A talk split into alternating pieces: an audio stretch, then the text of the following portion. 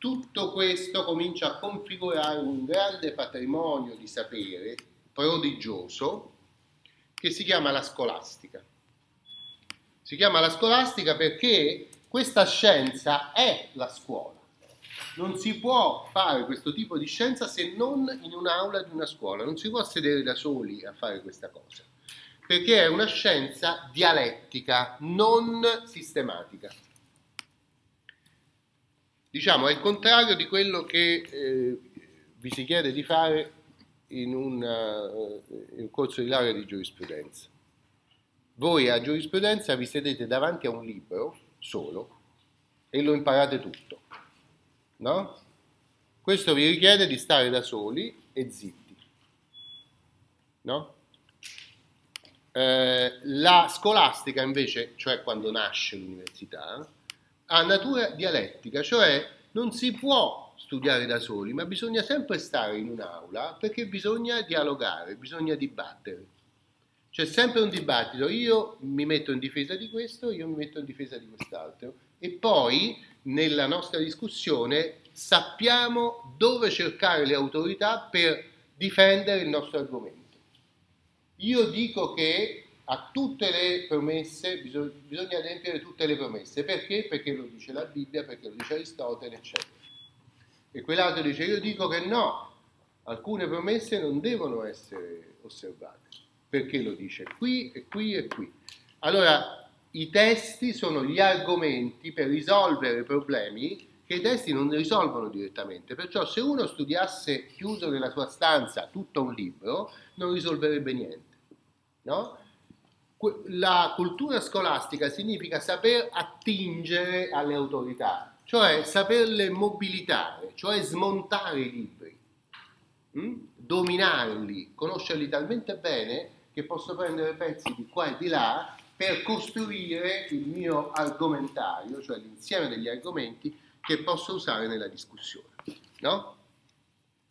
Perciò questo mondo che Cortese chiama vecchio di Pepo è vecchio fino a un certo punto, perché la importanza della cultura biblica che Pepo difende, era difesa in modo egregio nelle scuole della Francia, soprattutto del nord, ma anche altrove, dalla nascita di un mondo nuovo, nuovissimo, che è quello della scolastica teologica.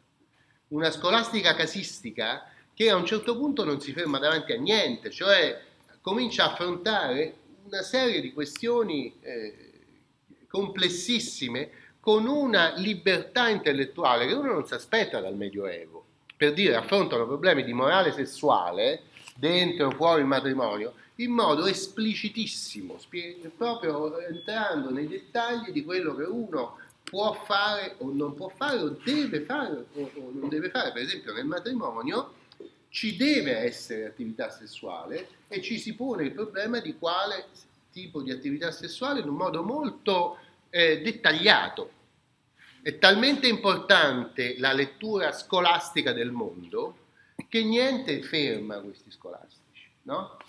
Anzi, si considera fondatore della scolastica Pietro Abelardo, il quale era un intellettuale, senza dubbio un intellettuale rivoluzionario, che infatti ha passato parecchi guai, è stato condannato da vari concili, è stato pure evirato dalla famiglia di una ragazza di cui lui era precettore e con cui aveva avuto una relazione, è stato sorpreso dalla famiglia di lei che si chiamava Eloisa, e è stato punito in questo modo e poi si è chiuso il monastero, però hanno continuato a scriversi lettere a Abelardo ed Eloisa, e per queste lettere sono state conservate, e questo dimostra anche la libertà intellettuale di questo periodo. Le lettere di un caso così, diciamo, moralmente poco raccomandabile ha prodotto un'opera letteraria che invece di essere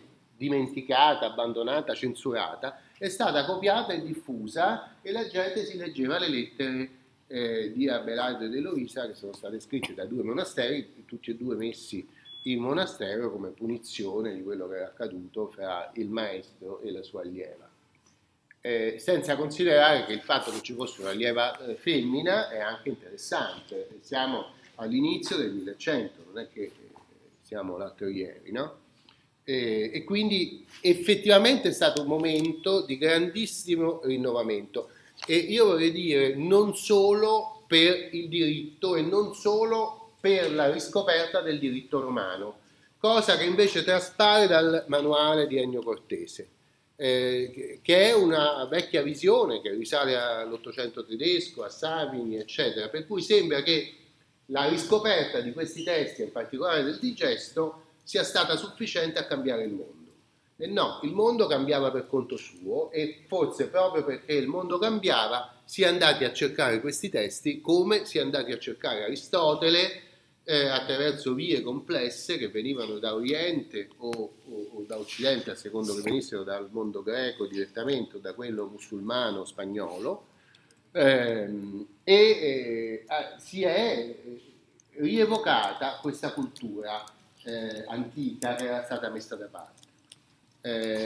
Vi ripeto, uno degli elementi fondamentali è che questa cultura, essendo pre-cristiana, sia Aristotele sia il digesto contengono testi scritti prima di Cristo oppure in un impero che ancora non era cristiano, quindi testi scritti in un mondo pagano.